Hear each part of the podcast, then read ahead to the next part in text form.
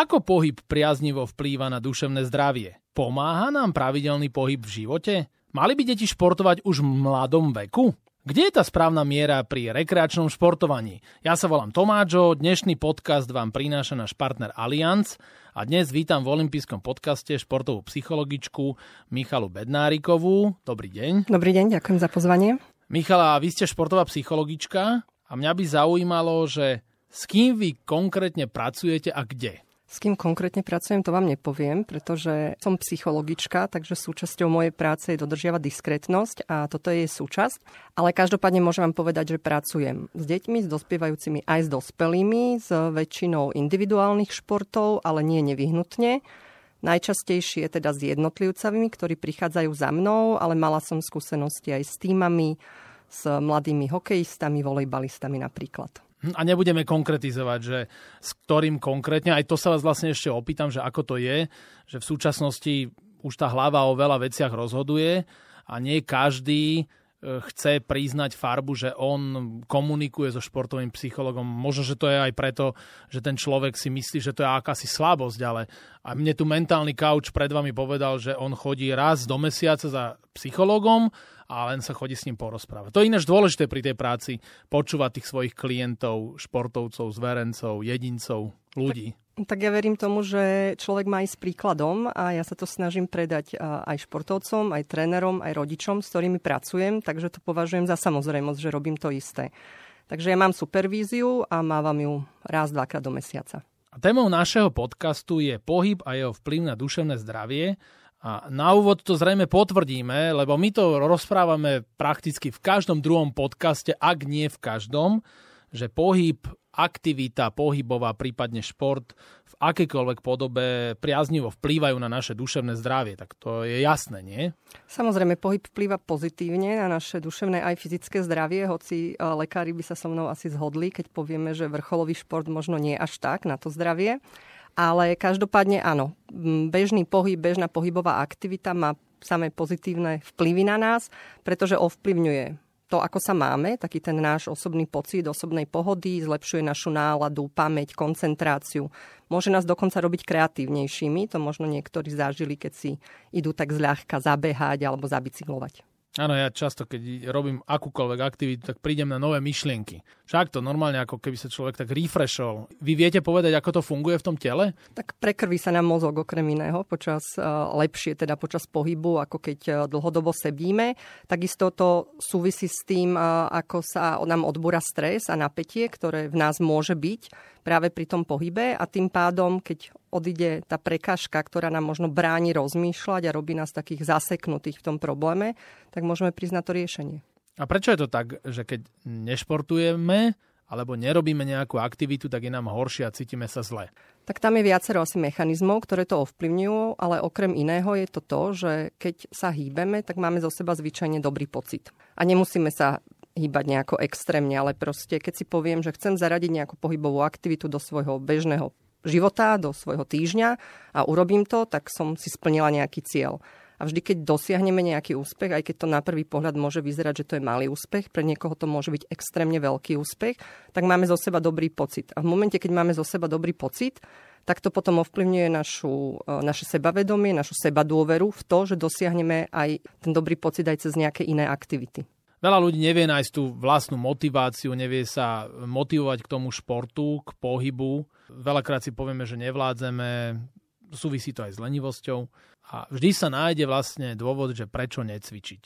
Ako nájsť tú správnu motiváciu, ten dôvod, prečo cvičiť? Lebo my to berieme pozitívne. Samozrejme, ako dôležité nájsť to svoje prečo. Častokrát ľudia sa začínajú hýbať alebo začínajú cvičiť, keď začnú mať zdravotné problémy. To je úplne jasné. Zrazu mám dve hodiny času denne si láhnuť na zem, na nejakú karimatku a robiť, ja to volám, že smiešne cviky na zemi. Keďže som si sama prešla problémami s chrbticou, tak nie je to rozhodne žiadna zábavná aktivita, ale robíme ich a zrazu na ne máme čas, pretože nás niečo bolí. Čiže bolesť býva veľmi často, bohužiaľ, tým dôvodom, prečo naozaj začíname cvičiť. Niekedy to môže byť aj to, že človek chce lepšie vyzerať. To býva častým motivátorom, prečo sa ľudia, ktorí inak majú veľmi sedavé zamestnanie alebo sedavý spôsob života, začnú sa opäť hýbať. Ale ten dôvod si musí nájsť každý sám, že prečo. Ja si myslím, že ľudia, ktorí niekedy v živote si išli zašportovať, aj keď mali najprv pocit, že nevládzu, sú vyčerpaní z celého dňa, tak vlastne prišli na to, že tá fyzická aktivita, hoci nevládzem, tak je asi divné, aby som išla zase ešte viacej niečo robiť, aby som ešte viacej nevládala, nám v skutočnosti tú energiu donesie. Jak som x-krát zažila, že som si po dlhom pracovnom dni podvečer sadala na bicykel s tým, že, že iba na chvíľočku, iba na hodinku, hodinku a pol, úplne ľahkým tempom si pôjdem na hrádzu smerom do Šamorína zabicyklovať a vrátila som sa o deviatej v lete, teda ešte bolo svetlo, s tým, že vlastne sa ešte môžem ísť stretnúť so spolužiakami do mesta, lebo zrazu už tú energiu mám. Čiže ten mechanizmus, ktorý tam nastane, je to, že fyzická aktivita, keď je v primeranej miere, a to je teda dôležité zdôrazniť, čiže že nie sa zničí tou fyzickou aktivitou, ale keď je v primeranej miere, tak nám tú energiu práve naopak dodáva. To znamená, že keď mám pocit, že vlastne nevládzem, tak je to skôr lenivosť, než to, že by som naozaj fyzicky nevládala. Nakoľko väčšina z nás nepracuje fyzicky, ale pracujeme duševne, mentálne. Takže celý deň sedíme za počítačom alebo za niečím. Čiže čo by mala byť tá motivácia? Pošportujem si a bude mi potom lepšie? To môže byť taká tá okamžitá motivácia. Potom samozrejme tam je aj tá dlhodobá motivácia, že tým vlastne prispievam k svojmu zdraviu. A každý chce mať dlhý život, ale asi dôležitejšie ako dlhý je, aby bol zdravý a potom dlhý. Hej? Lebo asi není veľká výhra mať štyridsať rokov posledných chorobu a nemôcť sa hýbať, lebo som sa k tomu dopracovala vlastnou nečinnosťou. Takže to môže byť zdravie z dlhodobého hľadiska, môže to byť okamžite taká tá úľava, ktorú mi môže priniesť pohybová aktivita. A zase niekedy to ľudí vystraší, že povieme, že mali by sa viacej hýbať, že by mali mať dvakrát do týždňa silový tréning, trikrát do týždňa nejakú kardioaktivitu, kde sa im trošku e, rozpumpuje srdce. A zrazu, keď človek má z tej nuly ísť na tých, že päť tréningov, alebo teda cvičení za týždeň, tak to je samozrejme nedosiahnuteľná miera. To je ako keby som niekomu povedala, že teraz začínaš liesť a za rok ideš na Everest. To proste je bez šance. Takže je to aj o tom nájsť ten spôsob. Čiže nielen tie dôvody, prečo nie, ale aj tie spôsoby, ako áno. A niekedy tým spôsobom môže byť niečo tak veľmi jednoduché, ako že začnem do práce chodiť pešo, ak je to v nejakej takej vzdialenosti. Alebo vystúpim o jedno, dve zastávky skôr. Alebo to auto nechám trochu ďalej, aby som sa musela prejsť. A na začiatok to je možno desať minút ráno, desať minút po obede. Potom to môže byť dvadsať minút, dvadsať minút. A zrazu mám štyridsať minút pohybu, čo už vlastne je nad rámec toho, čo nám odporúčajú lekári. Poďme na tie deti. Prečo by sa mali hýbať deti? Vlastne my by sme chceli, aby sa hýbali od tých najmenších. Keď hovoríme o tej kategórii, povedzme, ja to volám, že super baby, také, čo už, už majú tú celkom dobrú motoriku, než to sú také od troch rokov, už môžu robiť také hravé cvičenia. A kedy by mali potom tie deti začať robiť športy, už aj konkrétne v kluboch? A mali by sme ich tlačiť do výkonnosti už aj v takomto mladom veku? To sú dve otázky, ktoré spolu súvisia, tak no. Ja začnem tou prvou, než sa dojdeme k tomu výkonu. Tá prvá je, že kedy majú začať. Keď sa dieťa narodí, tak čo začne robiť? V podstate skoro okamžite. Toto mi úplne nahrávate vy na smeč, lebo ja si pamätám na, tuším, to bola teória didaktika športu a pán profesor Havlíček nám povedal, on bol Čech, dieťa sa hrá s matčiným prsníkom. Od malička sa to dieťa hrá. A hýbe. A hýbe. Pretože no? To je cieľom, nie, dieťaťa, aby Áno. sa naučilo, sa snaží Áno. sadnúť, štvornožkovať, postaviť sa, chodiť. A my toto sa snažíme tie deti podporovať v tom, nie, do troch rokov, že poď, poď, povzbudzujeme tie deti, aby sa hýbali a potom prídu do školy, a aby rozprávali a potom prídu do školy a povieme im, aby sedeli a boli ticho. Hej, čiže taký trochu extrém. Takže pohyb je úplne prirodzenou súčasťou človeka a je normálne sa hýbať. Normálne z hľadiska toho, že keď sme zdraví, nemáme žiadne fyzické obmedzenia, tak sa prirodzene každý človek od najmenšieho dieťaťa po dospelého človeka hýbe. Ono postupne to skôr stratíme, než by to nebolo v našom, našej prirodzenosti. A tým pádom deti sa majú hýbať stále. Máme ich v tom podporovať, aby sa hýbali, aby objavovali, objavovali svet. Potom je otázka druhá, kedy by sme mali zvažovať to, že ich zaradíme do nejakého kolektívu, kde sa začínajú organizovane hýbať a prípadne špecializovať. To bola tá druhá, druhá časť otázka, otázky. Áno. Takže deti v kolektíve záleží od konkrétneho dieťaťa, niektoré trošku skore, niektoré trošku neskôr, ale to je ako so škôlkou. Deti niektoré v troch rokoch hovoríme, že chodia do škôlky, niektoré sú v troch rokoch super pripravené, niektoré absolútne nie a niektoré už v dvoch rokoch by to v pohode zvládli, hej, keby sme to dali do takého extrému. Takže vlastne organizovaná aktivita pre deti zvyčajne býva od nejakých troch štyroch rokov. Rodič potrebuje poznať dobre to svoje dieťa a vidieť, ako reaguje na kolektív, ako reaguje na druhých dospelých, lebo niektoré deti sú s tým úplne v pohode a niektoré proste sú v tom, z toho v strese. A v momente, keď sú z toho v strese a vidíme, že reaguje tak, že to nezvláda, že potrebuje ešte tú podporu toho rodiča, tak ho do toho nenútime. Pretože keď ho budeme nútiť, tak sa nakoniec zasekne a nakoniec nebude chcieť robiť nič. Treba pozorovať to konkrétne dieťa, ako reaguje a kedy ho dávame do kolektívu. A potom je otázka, že ako sa s tými najmladšími pracuje, s tými, ako ste to nazvali, super baby, čiže povedzme do tých päť šesť rokov, než začnú školskú dochádzku. Tam viac, ale ešte ďalších také štyri päť rokov to bude dôležité, aby to bolo formou hry. Aby to dieťa si vybudovalo vzťah k tej pohybovej aktivite, ktorú robí, aby tie pohybové aktivity boli pestré. Takže rozhodne nenútim nejaké dieťa hrať futbal, keď má štyri roky, pokiaľ sa samé nevyberie a nezoberie si tú loptu a nezačne si do nej kopať, tak moju nevnúcujem, pretože tým to akurát môžem znechutiť tomu chlapcovi alebo dievčaťu.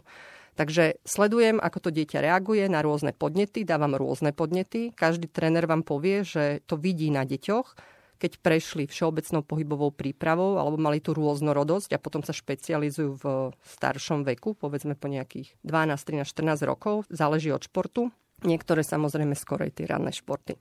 Hľadať takúto mieru, aby si to dieťa hlavne ten šport vybralo samé, aby tam mala hru, zábavu, dobrý kolektív, dobrý vzťah s trénerom a tým pádom si vybudovala alebo vybudoval dobrý emocionálny vzťah k tej aktivite ako takej. Pretože potom, keď príde na tú špecializáciu, a to je tá druhá časť otázky, tak vlastne začnú prekonávať prekážky.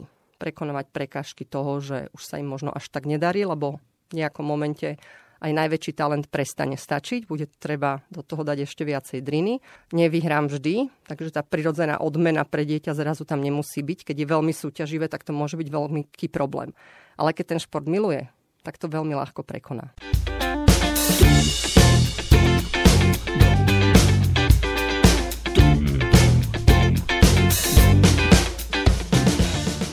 Ako my prídeme na to, že pre tie deti už je toho nejako veľa? Že už sú, povedzme, pretrenovaní. Koľko tých aktivít a koľko tých tréningov by mali mať? Keď sa bavíme, že už sú to, povedzme, školáci. Čo sú ešte celkom malé deti? Dobre, ja vám dám taký možno konkrétny príklad m, približne dvanásť trinásťročnej krásokorčuliarky. A robím to pomerne často mimochodom s klientami, že si kreslíme, ako vyzerá ich denný režim. Ich deň. No, krásokorčuliarsky je veľmi zlý, lebo to dievčatko, keby sme hovorili o dievčatku, tak musí skoro ráno vstávať. Nie? Lebo vtedy je najlacnejší ľad a vtedy ten ľad je aj voľný. Hlavne je voľný. Týmto by sme áno, mohli áno, začať. Že ten ľad je voľný od šiestej povedzme do sedem tridsať. Nie? Ona potom musí stihnúť školu. Áno. Takže veľmi často u mladých športovcov, teda nielen u nej, vstávajú okolo piatej, čo je mimochodom šialené podľa mňa aj pre stredoškoláka. A teda aj, aj pre dospelého. Aj pre mňa osobne. To mám päť dní v týždni. To nechápem. Ideme ďalej, ideme ďalej, sústredíme sa na tú krásokorčuliarku. Takže vstáva veľmi skoro, prichádza na ľad, ako ste povedali, okolo šiestej. Niektorí majú to šťastie, že majú tie ľady až po obede, ale aj keď nevstáva o piatej, tak vstáva o šiestej pol siedmej, lebo sa musí dostať nejako do školy, lebo v dnešnej dobe veľa detí nebýva v Bratislave. My sme teraz v Bratislave a, a dochádza do Bratislavy napríklad do školy, takže to sa im na tej strednej škole najneskôr stane veľmi často. Takže prichádza, je celý deň v škole, po obede prichádza na ľad, tam je jeden, dva ľady, potom suchý tréning, potom balet, potom niekde fyzio do toho týždňa. Takže veľmi často sa deje to, že prichádzajú okolo siedmej ôsmej domov, treba sa navečerať, ešte sa mimochodom nepripravili do školy, takže aj do tej školy sa trošku treba pripraviť a potom by mali ísť spať. Športovci do dvadsaťtri rokov odporúčanie z hľadiska počtu hodín, viete čo je? No, koľko? deväť hodín. Koľko má spať? Ideálne áno, stav, áno. deväť hodín, takže vlastne ale to nevychádza. Nevychádza nám to, áno. A to veľmi často nevychádza už u dvanásť trinásť ročných športovcov. Čiže tie ich dni, musím povedať, že sú hrozné. Mávam také dni tiež, poznám to a viem, že som neochotná ich mať päť dní v týždni, celý školský rok, celú sezónu, pretože to je proste veľa. Pre mňa ako dospelú osobu je to veľa. Teraz si predstavte, čo to musí byť pre to dieťa. Niekedy tá kvantita predbieha tú kvalitu. To ako viete, v tréningovom procese je to tak, že tá miera toho, že kedy ešte má ten tréning pridanú hodnotu a teda zvyšuje tú trénovanosť. Je taká veľmi tenká hrana, keď to zrazu prejde do toho, že to tú trénovanosť znižuje, keď pridám čo i len o hodinu viacej. A je to veľmi ťažké povedať, že koľko je ten presný počet, lebo veľmi to záleží od konkrétneho športovca, bohužiaľ. Deti sa veľmi nepoznajú, takže oni to častokrát u seba nevedia odpozorovať. Navyše sú častokrát vedené k tomu, že poslúchame autority a tréner povedal, že desať ľadov alebo desať hodín na korte, tak proste desať hodín na korte, lebo viac je lepšie. Niekedy ten tréningový režim, čo sa týka objemu, ani neriadi tréner, bohužiaľ, ale riadia rodičia, ktorí si tiež povedia, že viac je lepšie, čo teda vieme z teória didaktiky športu, že to rozhodne tak nie je. A potom je otázka, že čo s tým môžeme robiť. No, treba sledovať, ako je dieťa napríklad unavené. Niekedy príde klient a povedia, že má problém s pozornosťou. A ja poviem, že potrebuje viacej spať. A že to je najväčšia rada, ktorú im v tejto chvíli môžem dať. A že keď sa to zlepší a ešte stále bude problém s pozornosťou, tak potom môžem začať pomáhať. Ale kým dostatočne neregeneruje, tak ja nemám na čom stavať to, aby sa viacej sústredila. Čo odporúčate, že sú deti takto, čo už sa takto v úvodzovkách ničia, aj v takomto tínežerskom veku, a potom sú také deti, čo oni nič nerobia. Oni majú úplne iné tak tie motivačné faktory, čo ja vidím. Aj som sa o tom rozprával so športovcami, že kedy si my, čo sme mali, aké cesty? Buď sa učíš, alebo športuješ. A oni teraz si, povedzme, urobia nejaké smiešné video, niekde to dajú, a to je ich motivácia. Viete, že keď my športovci sme chceli, aby nás niekto obdivoval, aby sme sa niekam dostali, aby sme pochodili svet. A oni nemusia ani nikam chodiť, ani nič. Doma, s čipsami, s kolou. A v podstate majú ten istý záber, čo ten športovec. A možno, že má z toho aj takú istú radosť, ja neviem. Ja som dokonca niekde videla taký rozhovor, že, že ako sa veľmi deti zmenili a nejaký český psychológ na to povedal, že deti sa nejako nezmenili. Deti sú úplne rovnaké, ako vždy boli, to my dospelí sme sa zmenili. Takže otázka je, že nakoľko ideme tým deťom príkladom. Raz som dostala takú otázku po jednej prednáške od jednej mamy, že by veľmi chcela, aby jej deti športovali. A ja som sa jej spýtala, že čo teda robí ona. A zostala zaskočená, že sa jej na to pýtam. Takže máme istotu, keď rodičia budú športovať, že budú aj deti mať vzťah k športu? Nie. Takú istotu rozhodne nemáme. Ale je veľmi vysoká pravdepodobnosť, že deti žiaden šport nebudú robiť, pokiaľ ich de- rodičia k tomu nebudú viesť. Sú nešportovci. A keď sú nešportovci, čiže nemajú aspoň nejakú históriu. A navyše aj to, že, že prečo by deti mali športovať. A teraz nemusíme, sme síce v olympijskom podcaste, ale keď sa vám pýtajú, že že prečo by mali športovať, tak ja im hovorím, že keď chcete, aby, alebo si prajete, alebo túžite, ako športovci, ale aj teda rodičia alebo tréneri, aby tí športovci, s ktorými pracujete, tí vaše deti, jedného dňa možno sa dostali k profesionálnemu športu, tomu vrcholovému, tak sa toho musia v prvom rade športovo dožiť. Takže to dieťa, ktoré má teraz dvanásť trinásť rokov, v prvom rade musí ten šport tých osemnásť devätnásť robiť. Keď ho nerobí, tak z neho vrcholový športovec určite nebude, sto percent.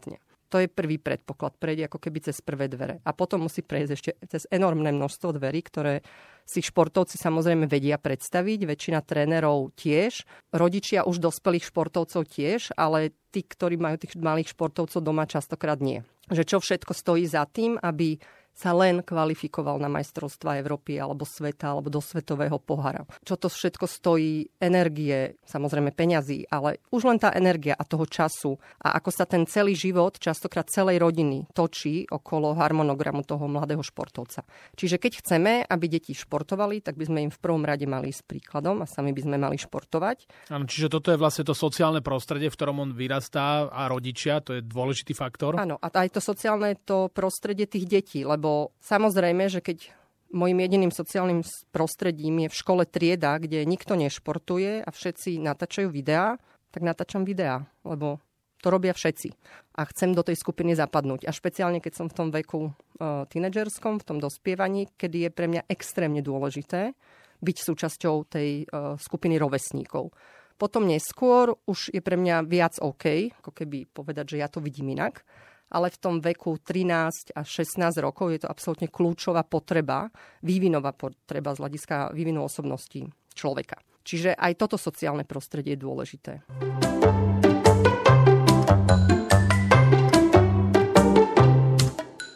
Ja často deťom hovorím na Športuj Slovensko, že nám až tak nejde o to, aby oni boli budúci olympionici, že to by sme boli najradšej, ale aby športovali. Ja im hovorím, že im bude lepšie.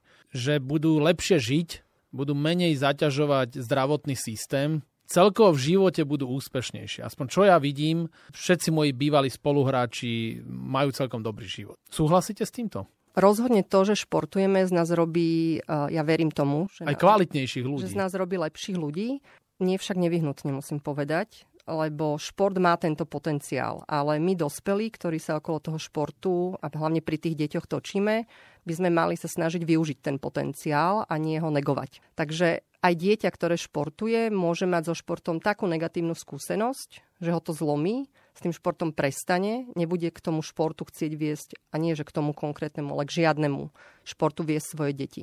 Čiže ono je to tak, že ten šport, ten potenciál naozaj má. A je na nás, čo s tým potenciálom urobíme, že či ho využijeme a robíme z tých malých detí alebo mladých športovcov lepších, kvalitnejších ľudí, že sa učia disciplíne, že sa učia tomu, že to, čo za niečo naozaj stojí, není to natočiť si krátke video a získať minútovú slávu na, neviem, na TikToku za nulové úsilie, ale že tá cesta je dlhá, a keď sa chcem stať majstrom sveta v kategórii dorast, čo sme teraz mali mladého biatlonistu nedávno, to sú roky ano. A kvanta tréningov. A to je dôležité, lebo ja si myslím, že veci, ktoré naozaj za to stoja, tak za nimi treba ísť dlho a neprichádzajú rýchlo. Ako nastaviť tie zdravé hranice toho športovania? Ako sa vyhnúť tým extrémom? Moji rovesníci, niektorí, čo povedzme ani veľa nejak nešportovali, tak oni za- začínali štyridsaťroční s rýchlou chôdzou a o dva roky som ho tuto videl v Bratislave, že odbehol maratón. A potom sú aj také akože ďalšie príbehy, už mu nevládzu klby, lebo ten človek je ťažší. Vy viete povedať, že kde je taká tá zdravá hranica, kde je ten taký optimálny stred, povedzme, toho hobby športovania alebo takého aktívneho hýbania sa? No ja si myslím, že sa bohužiaľ nedá povedať, že je to päť hodín pri intenzite do stotridsať päť. To by bolo super, keby to tak sme vedeli povedať, lebo to by sme predišli mnohým problémom. No rozhodne je to tak, že veľmi záleží, že či ten človek... Áno, maratón bežec, hobby bežec. bežec. Či robil niekedy v živote nejaký šport. Lebo keď som v mladosti robila šport a potom som z nejakých príčin prestala, alebo som ho, začala mať viacej sedavejší spôsob života a vraciam sa k tomu aktívnemu, tak je to úplne iná pesnička, ako keď uh, som celý život iba sedela a teraz zrazu si poviem, že hlavou to proste prebijem a aj keby som mala s vyplazeným jazykom dokračať do toho cieľa maratónu, tak to urobím. Čiže na to sa treba vždy pripraviť.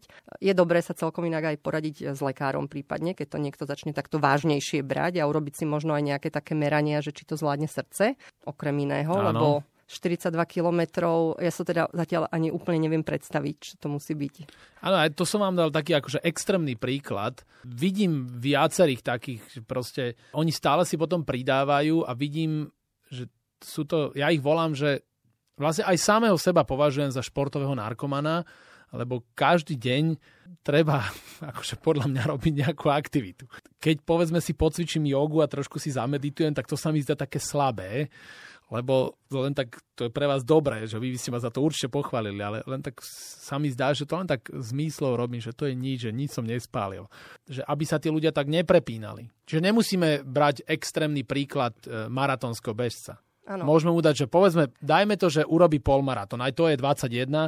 Aj to je pre mňa, keď mne niekto toto povie, tak nechápem. Súhlasím, no... Otázka toho, že či to je zdravé alebo nezdravé, je možno aj o tom, že či rozmýšľam nad tým, že nespálila som dosť. To by bol pre mňa celkom taký varovný signál, keby mi športovec povedal, že ešte nespálil dosť, takže to nie je dosť. Takže pozor na to. Tak po tej štyridsiatke už aj priberáte a, a chcete akože vyzerať ako povedzme športový moderátor. Vyšudovaný výživový poradca vám povedal, že to je o tom, čo do seba dáte, viacej áno, ako o tom, čo zo seba dáte. Takže možno tá strava, trochu ju sledovať viacej, môže byť v poriadku. Ale je to zase o tom, že akým spôsobom o tom rozmýšľame. Či mi ide o ten výkon a o nejaký dokázať komu a čo. Možno samému sebe, niekedy aj to je dostatočná sekera nad nami. Takže miera toho, že koľko športu je zdravé, sa nedá povedať exaktne. Nevieme to zmerať ako kilo cukru na váhe. Záleží to od konkrétneho človeka a možno každý sa môže zamyslieť nad tým, že ako rozmýšľa o športe, čo je pre mňa šport, že prečo to robím. Napríklad ja o sebe viem, že mňa nebaví cvičiť. Ako ja obdivujem všetkých ľudí, ktorí majú radosť z toho, že si zacvičia v posilňovni. Pre mňa to je akože nevyhnutné zlo, ktoré patrí k športu. Mňa baví šport, mňa baví pohyb a baví ma pohyb v prírode. Je jedno mi, koľko tam spálim kalórií, keď som v tej prírode, pretože mi to robí dobre proste. Áno, a dobre to baví, sa z toho je to cítim. Pekné. A, a ne, nesadám si na bicykel preto, aby som spálila kalórie, ale samozrejme to je veľmi príjemný bonus, že ich spálim, lebo potom, ako mi raz jedna bežkyňa povedala, keď som sa jej spýtala, že prečo behá, tak povedala, ja strašne rada jem. A keď behám, tak môžem jesť koľko chcem, čo chcem. O mne si veľa ľudí myslí, že som prepnutý na to lyžovanie. Takmer nikto netuší, že pre mňa je najkrajšie, keď ste na Dolomitoch a tam máte ten masív a za ním máte to modré azúrko a keď sedíte na tej lanovke a to sledujete, to je úžasný relax. To je, to je krásne. Sledujete tam vtáčika, že ako je možné, že on v tých skalách tam býva. Toto je na tomto pekné. Pochybujem, že Peťa Vlhová pri tej svojej preťaženosti e, takto si všimne, že tam e, zahniezdil ten Alpendoel, e, ten alpský vtáčik. A tak verím, že vrcholoví športovci si dokážu uvedomovať takéto no. momenty. Ja som bola kedy veľa liezla v Tatrách, takže pre mňa úplne najviac v lezení v Tatrách bolo to, že vyleziem hore, mám tam iba toho svojho spolulesca, sedím na trávičke a pozerám sa do doliny na Áno. ten pokoj a na to azúro ideálne. Na lyžiach bohužiaľ zažívam skôr stoštyridsať na chopku, než to azúro v Dolomitoch. Ale je to samozrejme o tom, že prečo športujem a možno si to tak uvedomiť, že či je to súčasťou môjho životného štýlu. Lebo keď sa vrátim ešte k tým otázkam ohľadom tých detí, tak áno, nie z každého dieťaťa bude vrcholový športovec, ani to nie je cieľom, ani žiadnou ambíciou by to nemalo byť. Vrcholových športovcov bude zopár z tých detí. Úplne mizivé percento. Ani by som skôr povedal, že promile. Áno, možno dokonca aj len promile, ale každé to dieťa môže mať zo športu dobrú skúsenosť, môže sa mnohým veciam naučiť, ako sme už hovorili, a takisto, a to je veľmi dôležité, sa z neho stane aktívny dospelý. A to potom nadväzuje na tú otázku, čo bola o to zdravie, že nezaťaží tak zdravotný systém a tak ďalej. Ale v zásade to nie je o tom, či zasa- zaťažím alebo nezaťažím zdravotný systém. Kto z nás povie, že prosím, prihláste sa všetci, ktorí si prajete chodiť po lekároch. To proste nie je nikoho ambíciou a cieľom. Takže vlastne ja sa tou pohybovou aktivitou v detstve pripravím na to, že je pre mňa normálne, že si idem zacvičiť, zabehať, zabicyklovať alebo akúkoľvek aktivitu robiť počas toho týždňa. Je zo mňa aktívna dospelá a vďaka tomu, že je zo mňa aktívna dospelá, tak vediem aj to svoje prostredie k tomu, aby bolo aktívne. A samozrejme potom sme zdravší.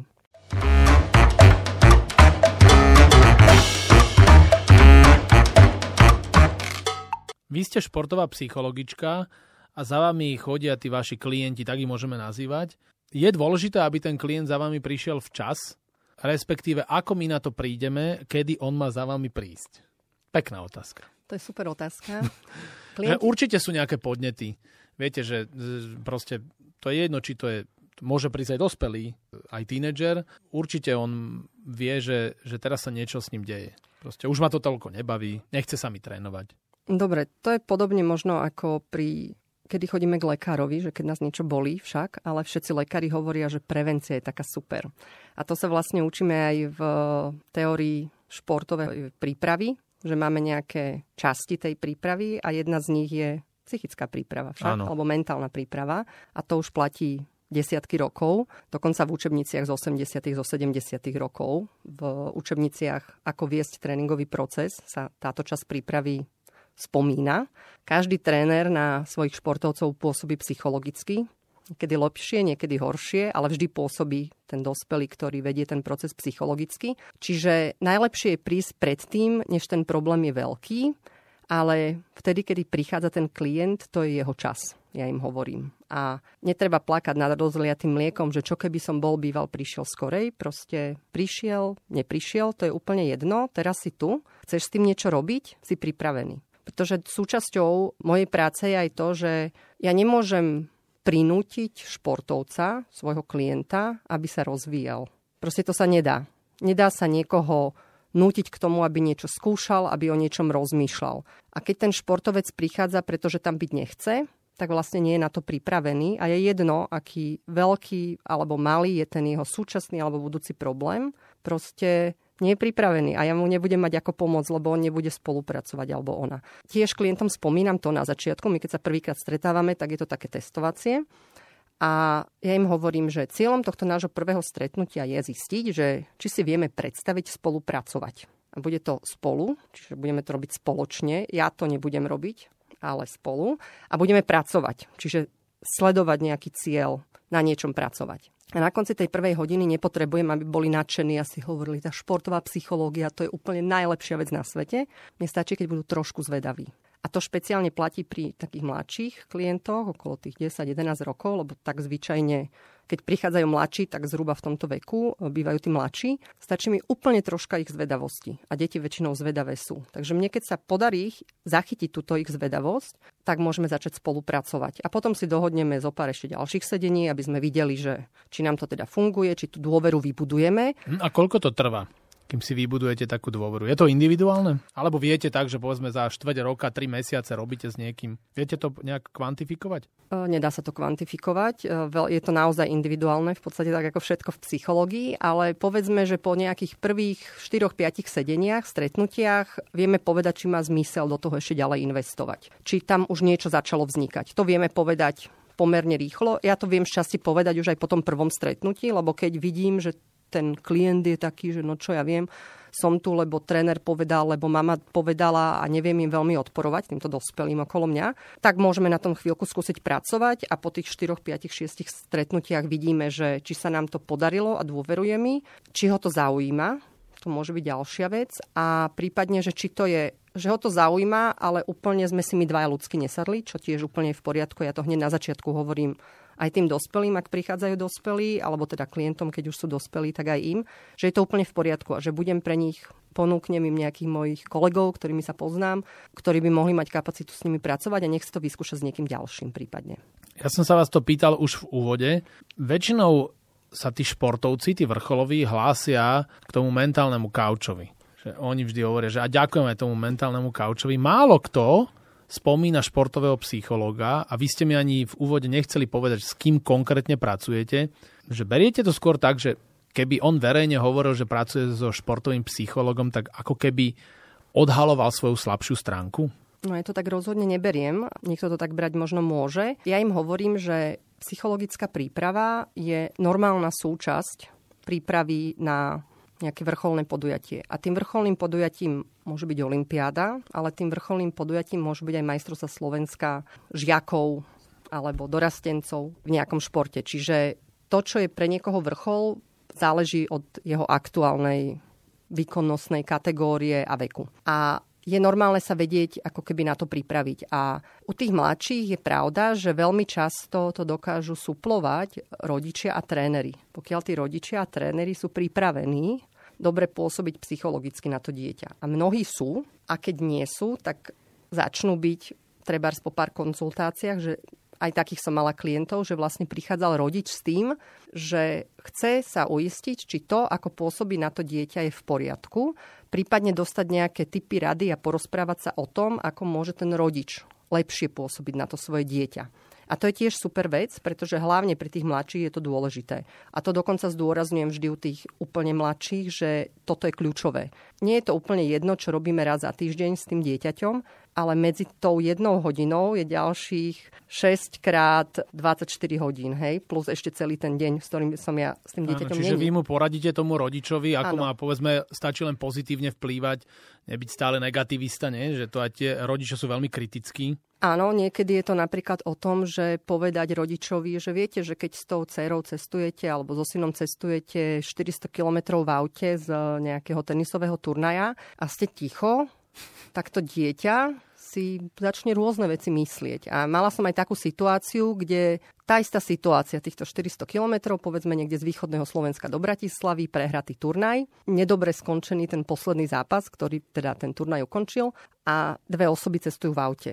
Mama je strašne ľúto, že dcéra je proste smutná, že plakala a tak ďalej.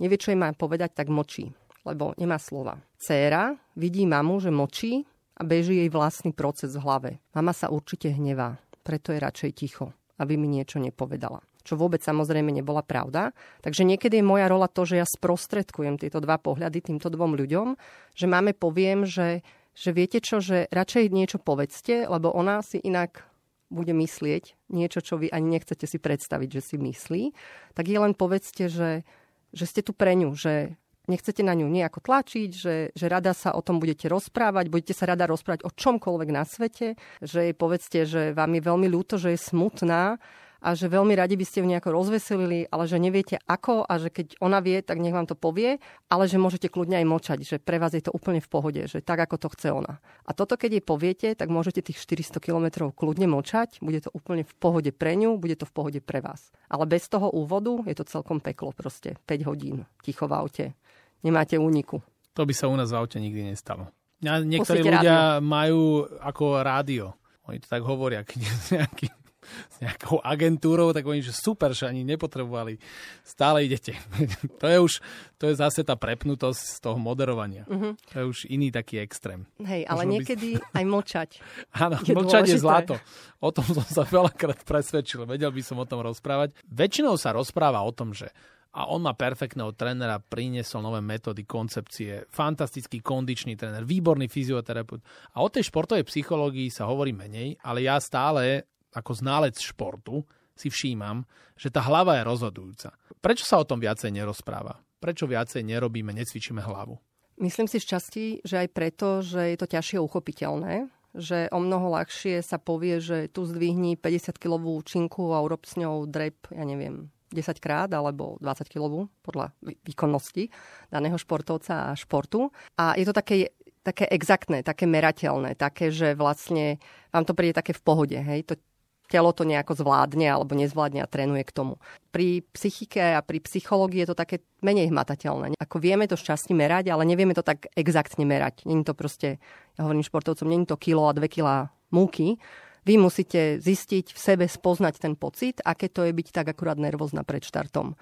Čo je tá akurátna aktivácia, kedy mi to pomáha a viem si to zregulovať. A na tom vlastne pracujeme. A pracujeme na seba poznaní. A je to veľmi odhaľujúce častokrát, keď tí klienti dovolia sa mi priblížiť až tak blízko, že to môže byť veľmi až také bytostné, že, že nie sme zvyknutí mať také rozhovory ani s najbližšími ľuďmi, buďme úprimní. Že je to až také intimné. Áno, áno, môže byť tá práca veľmi intimná. Čiže ja považujem za privilegium, keď sa niekto rozhodne sa mi takto otvoriť sa vám zdôverí. A, byť, a byť takto a povolí mi takúto blízkosť, lebo tým vlastne, keď povolujeme takúto blízkosť, ponúkame istú mieru zraniteľnosti. A niekedy aj veľmi veľkú. Je to jeden z dôvodov, prečo ja si nedovolím rozprávať o svojich klientoch, pretože si myslím, že keď chcú, tak to môžu zverejniť sami. Ale ich výkon je ich výkon. To nemá nič so mnou spoločné. Ja im len pomáham, dávam im nejakú pomocnú ruku, objavovať samého seba a hľadať ako lepšie pracovať so samým sebou. Nakoniec to robia oni. To, ich úspech nie je môj úspech. Čiže preto sa s niekým fotiť alebo hovoriť, tu pracujem s týmto a s týmto. Pokiaľ sa ten klient nerozhodne to takýmto spôsobom komunikovať, tak je to neetické z môjho pohľadu. Áno, čiže preto mi neprezradíte nič, ale ja si to veľmi vážim, lebo to svedčí o tom, že ste výborná športová psychologička. A vy ste robili nejaký šport? Ja som robila ako dieťa modernú gymnastiku. Takže vďaka tomu som trošku spoznala prostredie estetických športov a aj tie tienisté stránky, ktoré s tým občas prichádzajú, ako sú celkom dobre známe časté poruchy príjmu potravy napríklad v týchto estetických športoch. Stále športujem. Potom som začala liesť na strednej škole a k tomu prišli všetky možné a nemožné outdoorové aktivity, takže rozhodne lyžovanie. Som inštruktorka lyžovania, takže niekoľko rokov som sa rozhodla, že bolo by super tráviť čas na horách a toto bola počas študentských čias najlepšia možnosť, že mi ešte za to budú aj platiť, že budem v tom prostredí, ktoré milujem a stále robím nejaké športy aj teraz vlastne. Čo by ste odkázali všetkým tým, ktorí váhajú obrátiť sa na vás, teda na dobrého športového psychologa? Čo by som im odkázala? Tak nech nájdu odvahu, ak cítia, že toto je to, čo by potrebovali, ak hľadajú niekoho, s kým sa môžu porozprávať o tom, ako prežívajú svoj šport, ako ich niečo možno trápi, alebo aj teší, samozrejme. Povedať to niekomu, koho neuvidia každý deň doma vo svojej domácnosti. To je mimochodom tiež niekedy dôvod, prečo to športovci nehovoria doma. Pretože potom ten človek, keď ho vidia, im stále pripomína, nie teda verbálne, ale ten pohľad na toho človeka im pripomína tú tému, ktorú, s ktorou sa zdôverili. Preto je niekedy pohodlnejšie to povedať doslova cudziemu človeku, ktorého bežne nestretnú, pokiaľ sa na tom nedohodnú. Je to o takej ceste seba rozvoja. Takže pokiaľ sa chcete rozvíjať, tak toto je jedna z tých možností ako. A mohli by sme dať ešte taký záverečný odkaz, keďže my máme tú tému, že ako šport priaznivo vplýva na zdravie, na celkový vývin každého jedinca. Odkaz deťom, ktoré ešte nešportujú, prečo by sa mali hýbať a prečo by mali žiť aktívne? Pretože je to zdravé, pretože to je veľa radosti. Môžete to robiť s ľuďmi, ktorých máte radi. Môžete to robiť spolu s kamarátmi. Šport je super.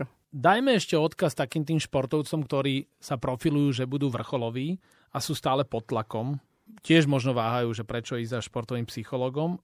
A oni vás navštívia, ale najskôr im môžete poradiť nejaký trik. Malé cvičenie, nastavenie mysle, ktoré by mohlo pomôcť. Ja si myslím, že najťažšie je zvládať momenty, keď nám je ťažko. Ja by som povedala, že nech sa skúsia zamyslieť nad tým, čo majú radi na športe, ktorý robia. A možno čo na ňom mali radi, keď mali desať rokov, a teraz už majú podstatne viacej. Je to taká úloha, ktorú som nedávno dala svojej klientke jednej, ktorá zažívala takú motivačnú krízu, by som povedala. Tak čo si na tom mala rada, keď si mala desať rokov? Spomeň si na to, čo ťa tešilo. V čom ti to prišlo také, že wow. A povedala, že čo ju na tom tešilo? A to sa dozviem na najbližšom sedení, dúfam. Je to také veľmi čerstvé.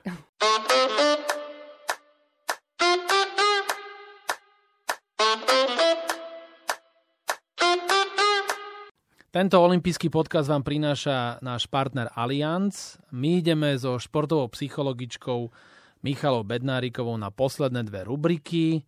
Prvou je rýchla desiatka. Vy to poznáte, Michala.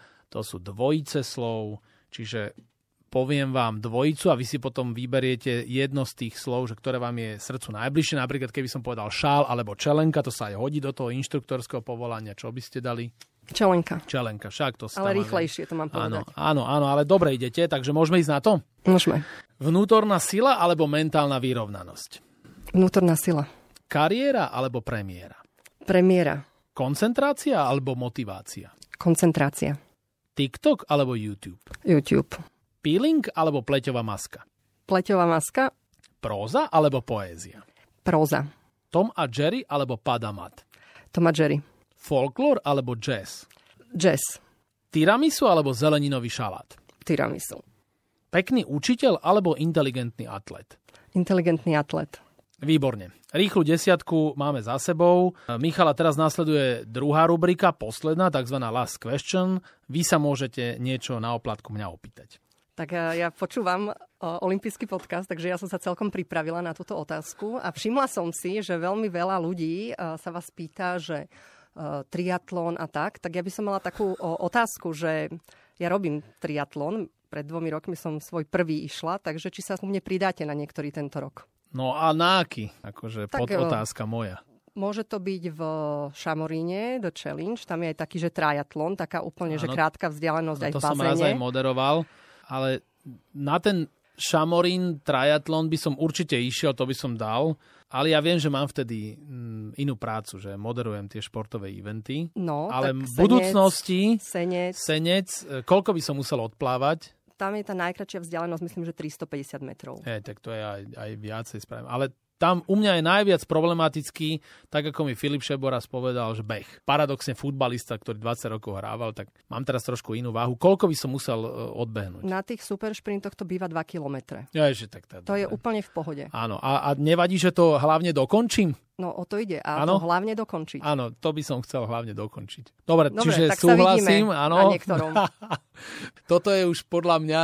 No, už to bude možno aj dvojciferné číslo, čo som ja už nasľuboval všetkým. Verím tomu, že naplním všetky sľuby. Ďakujem veľmi pekne. Naším hosťom v olympijskom podcaste bola športová psychologička Michala Bednáriková. Držím palce. Nech majú všetci vaši zverenci, športovci, aj nešportovci stále dobrú motiváciu, prečo sa hýbať. A nech všetkých ľudí všeobecne baví šport. Ďakujem za pozvanie a ja im prajem hlavne radosť zo športu.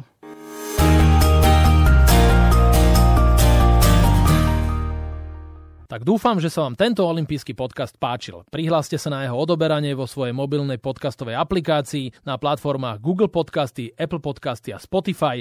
Všetky olympijské podcasty nájdete aj na www bodka olympic bodka es ká lomka podcasty. Teším sa na vás v ďalšom podcaste. Pozdravuje Tomáčo. Prajem všetko dobré, športu zdar. Počúvajte nás aj naďalej. Olympijský podcast vám prináša exkluzívny partner Slovenského olympijského a športového výboru, spoločnosť Tipos. Generálni partneri Toyota a štyri F, hlavní partneri Bila, es pé pé, cé zet Slovakia, Allianz a partneri Matador a Strabag.